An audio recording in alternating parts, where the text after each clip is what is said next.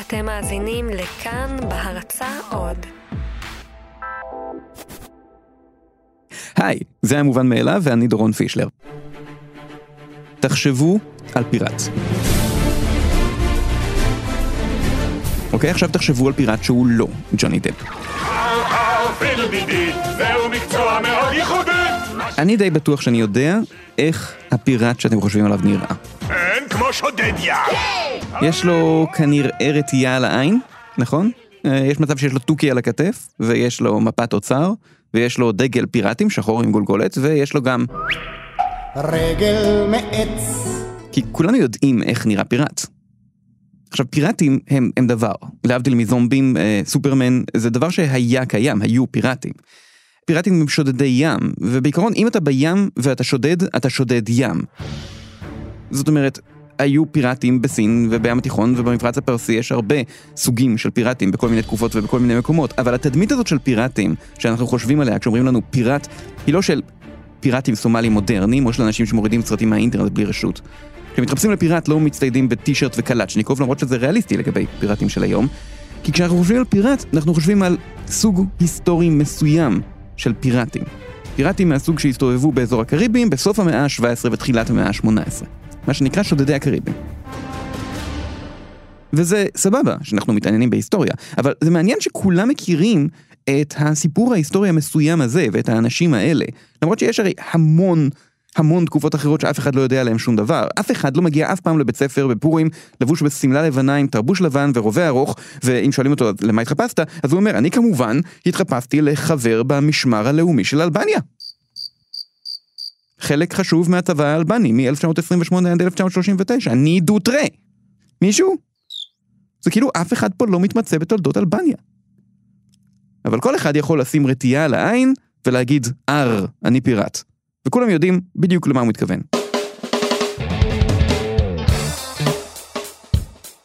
אנחנו כאילו כולנו נורא מתמצאים בקטע המסוים הזה של ההיסטוריה, ולמה? למה דווקא פיראטים? ולמה אנחנו כל כך בטוחים שאנחנו יודעים איך פיראטים נראים ואיך הם נשמעים? אז מאיפה באו שדודי הקריבים?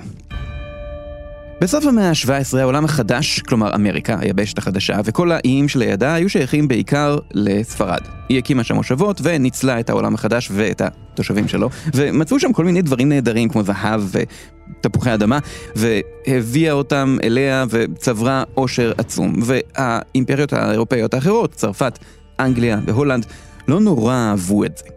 עכשיו, למזלם, המרחק מאירופה לאמריקה הוא די גדול, וקשה לעשות אותו בהבלגה אחת, עדיף לעשות תחנת ביניים בקריבים. אז צרפת ואנגליה עלו על שיטה. הם היו שולחים ספינות שהתנפלו על הספינות הספרדיות באזור של הקריבים והשדדו אותם.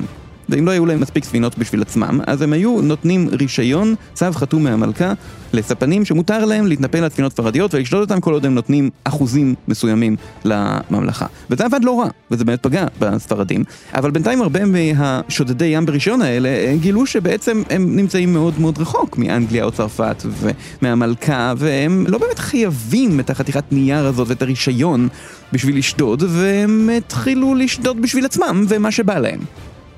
הם התחילו אפילו לשדוד לא רק ספרדים, אלא גם ספינות הולנדיות ואנגליות וצרפתיות, וככה התחילה מין מלחמה שם באזור הזה של הקריבים, עם הרבה זהב והרבה תפוחי אדמה שעוברים מיד ליד. זה מה שנקרא תור הזהב של הפיראטים. כל העסק הזה הוא סיפור היסטורי די מעניין, אבל אה, תכלס די קצר. זה היה, זה נגמר, ולאורך כל התקופה הזאת מספר האנשים שהיו פיראטים בתכלס לא יותר מכמה אלפים, שזה בקנה מידה היסטורי ממש ממש קטן. אז כל העסק הזה היה יכול בקלות להיעלם, להפוך למין תקופה מעורפלת בהיסטוריה שאף אחד לא מכיר אותה הרבה יותר משהוא מכיר את המשמר הלאומי של אלבניה. הסיבה שאני ואתם ואנשים באופן כללי שהם לא היסטוריונים מומחים יודעים מה זה פיראט, זה בגלל ספר אחד שיצא באותו זמן. השם של הספר הוא ההיסטוריה של הפיראטים. כלומר, זה השם המקוצר שבו הוא נודע. השם המלא שלו הוא היסטוריה כללית של מקרי השוד והרצח של הנודעים לשמצה ביותר מבין הפיראטים. כי לספרים אז היו שמות ממש ממש ארוכים ומפורטים, מאת קפטן צ'ארלס ג'ונסון. הספר הזה יצא בלונדון ב-1724, כלומר ממש בזמן תור הזהב של הפיראטים, בזמן שהם עדיין השתוללו בקריבים, וכמו שאפשר להבין מהשם שלו, הוא מספר על כמה מהפיראטים הכי ידועים. יש בו 16 פרקים שכל אחד מהם מספר אה, סיפורו של פיראט מפורסם אחר. זה ספר ביוגרפי, זאת אומרת, זאת לא אמורה להיות המצאה, זה ספר שמספר אירועים אמיתיים על אנשים שחיו באמת. והוא אחד המקורות הכי חשובים שיש לנו היום למה בעצם קרה שם בתקופת הפיראטים. מצד שני, האמינות של הספר הזה בנקודות מסוימות היא לא לגמרי ברורה. נתחיל מזה שאנחנו לא יודעים מי כתב אותו. כי קפטן צ'ארלס ג'ונסון, אין אחד כזה. אין קפטן בצי הבריטי או בכל מקום אחר שקוראים לו צ'ארלס ג'ונסון, ברור שזה שם עט. עכשיו, מי שכתב את הספר הזה, ברור שהוא ידע הרבה על ספינות ועל ספנות ועל פיראטים, כלומר עבודת תחקיר הייתה פה, אבל עדיין, אנחנו לא יודעים מי זה היה.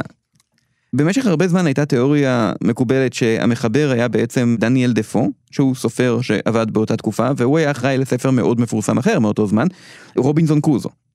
גם זה, דרך אגב, לא השם המלא של הספר. השם המלא של הספר הוא חייו והרפתקאותיו המפתיעות והמוזרות של רובינסון קרוזו מיורק, ספן שחי 28 שנים לבדו על אי בלתי מיושב בסמוך לחוף אמריקה ליד פתחו של הנהר הגדול אורונוקה, לאחר שספינתו נטרפה וכל אנשיה נספו מלבדו, כולל דיווח על האופן בו הוא לבסוף ניצל במפתיע על ידי שודדי ים. זה השם של הספר. השם של הספר מספיילר את הסוף. הספר הזה פורסם כמה שנים לפני תולדות הפיראטים, וגם הוא פורסם בהתחלה תחת השם רובינזון קרוזו, כלומר זה היה כביכול סיפור ביוגרפי אמיתי. אחר כך התגלה שהמחבר הוא בעצם דניאל דפו וזה לא סיפור אמיתי. אבל אם הוא כתב בשם בדוי ספר אחד על הרפתקאות על שבעת הימים, אז אולי הוא כתב גם את הספר הידוע האחר. אולי. אבל התיאוריה הזאת פחות מקובלת היום, יש כמה רעיונות אחרים, אבל בגדול, אנחנו לא יודעים בוודאות מי כתב את הספר הזה. זה הספר הראשון שהפך לפופולרי את הרעיון הזה של פיראט על פני שבעת הימים, וגם הסביר פחות או יותר מה זה פיראט. למשל, הוא מספר את הסיפור של בלקבירד, שחור הזקן, שהיה פיראט, שוב, אמיתי, פיראט שהיה באמת, שהיה מומחה באומנות של להפחיד. כלומר, הוא ידע שהרבה יותר קל לכבוש ספינה אחרי שכולם כבר קפצו ממנה לים, מאשר להילחם באנשים, ולכן הוא הקפיד להפחיד אנשים, להציל לעצמו שם של מישהו מאוד מאוד אכזרי. היה לו זקן שחור גדול, הוא חגר על עצמו שישה אקדחים, הוא לא היה צריך שישה אקדחים, אבל זה יותר מאיים, ויש סיפורים על זה שהוא גם תקע לעצמו בזקן גפרורים. שזה כנראה גפרורים של התקופה ההיא שהם עשו בעיקר עשן, לא כמו גפרורים של היום, כי לתקוע גפרורים בזקן היום היה עושה רושם אחר לגמרי. והוא היה ידוע בתור אכזרי במיוחד, שקוטל את כל מי שהוא תופס, למרות שבפועל אין לנו ממש עדויות על זה שהוא הרג מישהו, אבל זה היה מאוד שימושי שהוא יהיה מאוד מאוד מפחיד. זה בן אדם אמיתי, ומה שכתוב עליו בספר יש עליו הרבה עדויות ממקורות אחרים, מבתי משפט, רשומות בקריבים, כל מיני דברים אחרים. יש uh, סיפורים אחרים שמופיעים בספר שפשוט יש עליהם פחות עדויות, למשל, הוא מספר את הסיפור של אנ בוני ומרי ריד, שתי נשים פיראטיות ששתיהן שירתו על ספינת פיראטים כשהן מחופשות לגברים, והיו מהלוחמות היותר מפחידות ומאיימות שם, ובסופו של דבר כשתפסו את uh, כל צוות הפיראטים האלה ושפטו אותם, את כולם, לתלייה, אז שתיהן טענו שהן בהיריון ולכן אה, אסור להרוג את הילדים שלהם שטרם נולדו, וככה ניצלו מחבל התלייה, ולא כל כך ברור מה קרה להם אחר כך. זה סיפור מאוד מעניין, והוא כנראה נכון, אבל אין ממש הרבה עדויות לזה מעבר למה שכתוב בספר הספציפי הזה. בכל אופן, ההיסטוריה של הפיראטים היה ספר מאוד מאוד מצליח לזמנו, המון אנשים קראו אותו וככה הם נתפסו לתדמית הזאת של הפיראטים שהופיע בו. אבל מאז עבר הרבה זמן, והספר הזה לא כזה פופולרי היום, סביר מאוד להניח שאתם לא קראתם אותו, די סביר גם שלא שמעתם עליו. אבל יש ספר אחר שעליו כן שמעתם. אי המטמון, של רוברט לואי סטיבנסון. רוברט לואי סטיבנסון אף פעם לא פגש פיראט. הוא לא ראה פיראט. זה בגלל שהוא חי 150 שנה אחר כך. עידן הפיראטים היה היסטוריה עתיקה בשבילו, בדיוק כמו שהוא בשבילכם. אבל הוא קרא את ההיסטוריה של הפיראטים ואהב את הרעיון ולקח ממנו כל מיני רעיונות לספר ההרפתקאות שלו. והוא כתב ב-1881 את הספר אי המטמון, או, כמו שקראו לו במקור, אי המטמון או המרד על ההיספניולה. זה הכל. אני לא מבין את השם הזה, אפילו לא אפשר לדעת איך הסיפור נגמר ממנו. בכל אופן, זה סיפור הרפתקאות מצוין, עם פיראטים, ובעיקר פיראט ספציפי אחד, לונג ג'ון סילבר. וכשאתם חושבים על פיראט היום, אם אתם לא חושבים על ג'וני דפ, אתם בעצם כנראה חושבים על לונג ג'ון סילבר. בגלל שהרבה ממה שאנחנו חושבים עליו היום בתור פיראט, זה בעצם הפיראט הבדיוני הספציפי הזה. למשל, לפיראטים יש תוכי על הכתף, נכון? זה בגלל שללונג ג'ון סילבר יש תוכי. לתוכי שלו קוראים קפטן פלינט, הוא עושה ומאז ועד היום תוכי על הכתף זה אחד מסימני ההיכר של פיראטים. לאף פיראט עד לונג ג'ון סילבר לא היה תוכי. בשום מקום בהיסטוריה של הפיראטים לא נכתב שלפיראטים היה תוכי. חוץ מזה, לונג ג'ון סילבר הוא גם המקור כנראה לרעיון של פיראט עם... רגל מעץ. וזה למרות שללונג ג'ון אין רגל מעץ, אין לו רגל בכלל, חסרה לו רגל. בספר מתואר שהוא הולך עם קאב. אבל כנראה בשלב קצת יותר מאוחר בכל מיני עיבודים וציורים, אז הוסיפו לו רגל מעץ. ומאז לפיראטים יש רגל מעץ. חוץ מזה, בספר הזה יש גם אוצר קבור, ויש מפה עם איקס עליה, שמובילה אל האוצר. והקטע הזה עם מפת אוצר, זאת המצאה של רוברט לואי סטיבנסון, זה לא קשור לשום דבר בהיסטוריה, אבל שוב, זה דבר שהיום פיראטים פשוט לא יכולים בלעדיו. כל פעם שאתם רואים פיראטים בכל הצגה, בכל תוכנית ילדים או משהו כזה, תמיד יש להם מפה ותמיד הם מחפשים איזושהי תיבת אוצר קבורה. כמה נסיבות כבר יש שמחייבות אותך לקבור תיבת אוצר בחול? זה לא דבר שקורה הרבה. ודרך אגב במציאות האוצר היה לעיתים קרובות תפוחי אדמה או טבק או תרופות, אה, היה להם גם זהב, אבל זה לא דבר שהם התעסקו איתו כל הזמן. הפיראט הבדיוני הכי ידוע אחרי לונג ג'ון סילבר הוא קפטן הוק, שהופיע בספר פיטר פן, שזה למעשה כמובן לא השם המקורי של הספר, השם המקורי של הספר הוא פיטר וונדי, כי לשום ספר לא קוראים כמו שקוראים לו, מתברר. אז לקפטן הוק חסרה יד, יש לו ו' במקום יד, וגם זה סוג של סימן היכר של פיראטים, אבל יש דברים שאף אחד משני הפיראטים הידועים האלה לא הביא. לאף אחד משניהם אין רתיעה על העין. שזה מעניין, בגלל שהיום זה אחד מהסמלים הכי מובהקים של פיראט, כל מי שיש לו רתיעה על העין הוא פיראט. אז מאיפה הרעיון הזה שלפיראטים תמיד יש רתיעה על העין? אז היום כשמחפשים יש הסבר יחסית מקובל שתוכלו למצוא באינטרנט בכל מיני מקומות שלמה פיראטים כל הזמן חבשו רתיעה על העין. הסיבה היא שבים יש הרבה מאוד אור, מאוד בוהק שם, לעומת זאת בבטן הספינה מאוד חשוך. אז אם אתם נכנסים לשם מיד אחרי שהייתם בחוץ, לעיניים שלכם ייקח המון זמן להתרגל ואתם פשוט לא תראו כלום. בסבירות גבוהה אתם תיתקעו במשהו ותיפלו ותמותו. אז כדי לפתור את הבעיה הזאת, אתם יכולים פשוט לשים רתיעה על עין אחת. וככה, עין אחת שלכם כל הזמן רגילה לחושך. וכשאתם נכנסים מבחוץ אל תוך בטן הספינה, צריך פשוט להעביר את הרתיעה לעין השנייה, ואז העין שרגילה לחושך כבר יכולה לעזור לכם לנווט בפנים בלי להתקל בשום דבר. וזאת שיטה שעובדת. יש רק בעיה אחת עם זה. פיראטים לא עשו את זה. אין שום ראייה לזה שפיראטים בקריבים שמו רתיעה על העין מהסיבה הזאת, או מכל סיבה אחרת. בכל ההיסטוריה של הפיראטים אין שום אזכור של רתיעה. לא רק פיראטים אמיתיים לא השתמשו ברתיעה על העין, אלא גם פיראטים בדיוניים לא. באי המטמון, לאורך כל הספר, אין שום אזכור של רתיעה על העין, גם בפיטר פן לא. תחשבו על הפיראטים היותר מפורסמים האחרים שאתם מכירים, אה, קפטן ג'ק ספרו, אה, ברבוסה, הפיראט היום רוברטס. לאף אחד מהם אין רתיעה על העין. אז מאיפה בכל זאת הגיע הרעיון הזה שלפיראטים תמיד יש רתיעה? אני אגיד לכם משהו שאני לא אוהב להגיד. אני לא יודע. אני ניסיתי למצוא מה הפיראט הכי מוקדם שהייתה לו רתיעה בסרטים, בסיפורים וכאלה דברים. בגרסה של דיסני, הגרסה המצוירת של פיטר פן, אז לאחד מהפיראטים הלא חשובים, אין לו שם, פשוט אחד מאנשי הצוות של הפיראטים, יש רטייה על העין. זה כנראה אחד מהראשונים. יש אחד יותר מוקדם, בגרסה של המחזה של פיטר פן, ב-1904, אז בטקסט של המחזה בהוראות הבמה, לא בטקסט שמישהו אומר, מוזכר שם בשורה אחת פיראט שיש לו רטייה. זה הכל. אנשים לא קראו את זה בספר, המילה הזאת לא מוזכרת, לא בהיסטוריה של הפיראטים, ולא באי המטמון, ולא בפיטר פן, אבל אולי אנשים ראו את זה בהצגה? ומשם הדבר הזה מגיע? אולי, קשה לדעת, אבל ברור שהיום זה חלק מהתדמית הזאת של פיראט, ושאין לזה קשר למה שקרה במציאות.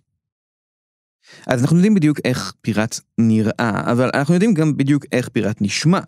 אתם יודעים איך פיראטים מדברים, כן? פיראט מדבר כמו פיראט.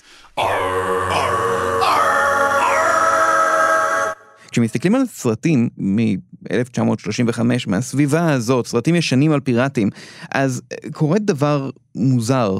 כי האנשים האלה שם, הם נראים כמו פיראטים, בהחלט, הם נראים כמו משהו שאנחנו יכולים לזהות בקלות בתור פיראט, אבל הם לא מדברים כמו פיראטים? ישנו למשל סרט פיראטים ישן שקוראים לו קפטן בלאד, והוא נושא בו נאום שנשמע ככה. It's the world against us and us against the world. Those of you in favor of these articles, raise your right hands and say aye! למה הוא לא מדבר כמו פיראט? למה הוא מדבר רגיל? קפטן בלאד לא יודע איך פיראט צריך לדבר? לא, פשוט העניין הוא שבאותו זמן עוד לא המציאו את איך שפיראט מדבר. מי שהמציא את איך שפיראט מדבר היה אי המטמון, שוב. אבל לא אי המטמון הספר, אלא אי המטמון הסרט. סרט של וולט דיסני משנת 1950, דרך אגב זה היה הסרט הלא מצויר הראשון שהם עשו, הם עשו עיבוד לאי המטמון של רוברט לואיס סטיבנסון והליהקו את השחקן הבריטי המכובד רוברט ניוטון לתפקיד לונג ג'ון סילבר. ורוברט ניוטון בתפקיד לונג ג'ון סילבר נשמע ככה. Ah, there's a kind of a passage being dug there, in a manner of speaking by nature. You give me a strong pull with ככה. מדבר פיראט. אין ספק. עכשיו, רוברט ניוטון המציא את המבטא הזה. הוא המציא את צורת הדיבור הזאת, זה היה המבטא הטבעי שלו מווסט קאונטרי באנגליה, שהוא הקצין עוד יותר. ומכיוון שהוא היה מאוד מצליח בתפקיד הזה של הפיראט, הוא קיבל עוד תפקידים בסרטים בתור פיראטים, וזה הפך להיות הדרך שבה פיראטים כאילו אמורים לדבר. היום כשאתם עושים יום דבר כמו פיראט, זה בעצם יום דבר כמו רוברט ניוטון בסרט אי המטמון משנת 1950. הרעיון שבכלל היה באמת דבר כזה מבטא פיראטי הוא קצת מטופש בפני עצמו, כי פיראטים הגיעו מכל מיני מקומות. זה לא עם, אנשים לא נולדים פיראטים ומחונכים בפיראטית על ידי ההורים הפיראטים שלהם. פיראטים הגיעו מאנגליה ומספרד ומצרפת ומהולנד ומאפריקה, ומן הסתם כל אחד מהם דיבר במבטא אחר, אבל היום כולם מדברים, מדברים כמו פיראט. ומעל לכל הפיראטים האלה, לא משנה באיזה תקופה ובאיזה סרט, תמיד מתנוסס הדגל. הג'ולי רוג'ר מה שנקרא, הדגל השחור עם הגולגולת הלבנה והעצמות. והדגל הזה כמובן אמיתי לגמרי. יש לזה עדויות היסטוריות, זה מופיע בהיסטוריה של הפיראטים, יש הרבה דגלים כאלה. לא כולם השתמשו בדיוק באותו עיצוב, היו הרבה פיראטים שבחרו בכל מיני דברים מפחידים אחרים, כל מיני שטנים ודם וחרבות וכאלה דברים, אבל בהחלט היו להם דגלים שחורים מפחידים, והרבה מהם כן השתמשו בדגל עם הגולגולת והעצמות. הדגל של הפיראטים זה דבר שאשכרה קרה במציאות. אז מה זה פיראט? פיראט זאת דמות.